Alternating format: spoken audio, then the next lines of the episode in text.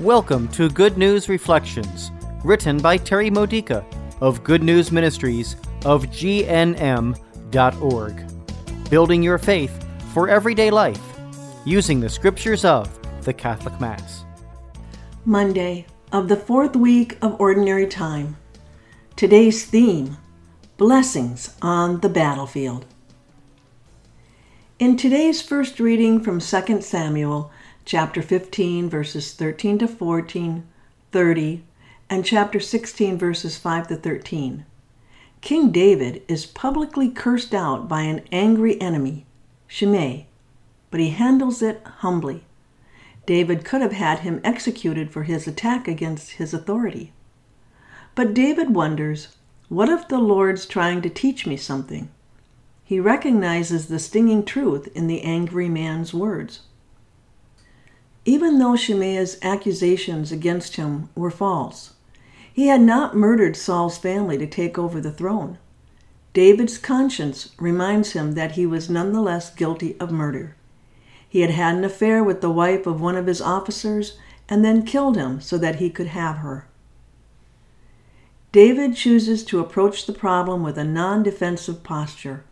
He reasons that if the Lord could use Shimei's evil tirade to keep him humble and repentant, then he would benefit from the curse. How do we react when someone gets angry at us?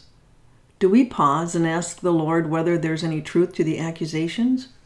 Or do we defend ourselves to protect our image and retaliate with our own angry words?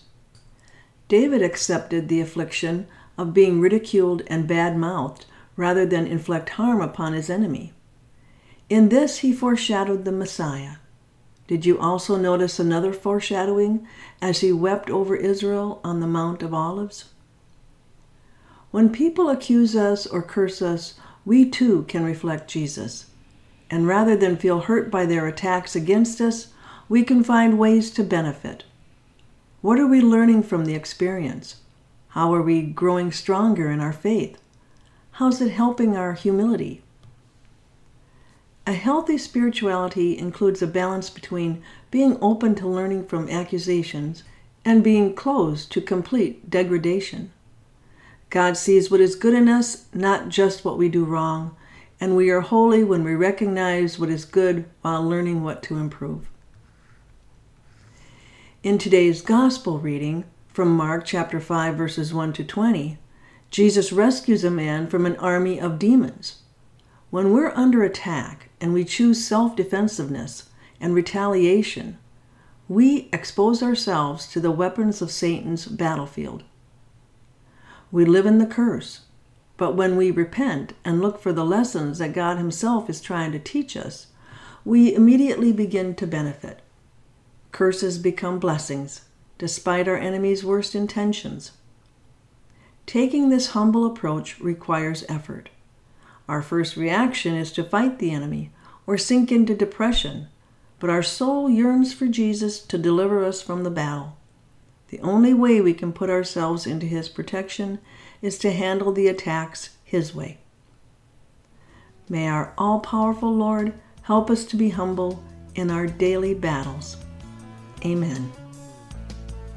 This has been a Good News Reflection by Good News Ministries of GNM.org. For more faith builders or to learn more about this ministry, come visit our website. You'll find Good News Reflections available by email and text message, online retreats, prayer resources, and lots more to help you know the Father's love and grow closer to Christ and be filled with the Holy Spirit. Visit gnm.org today.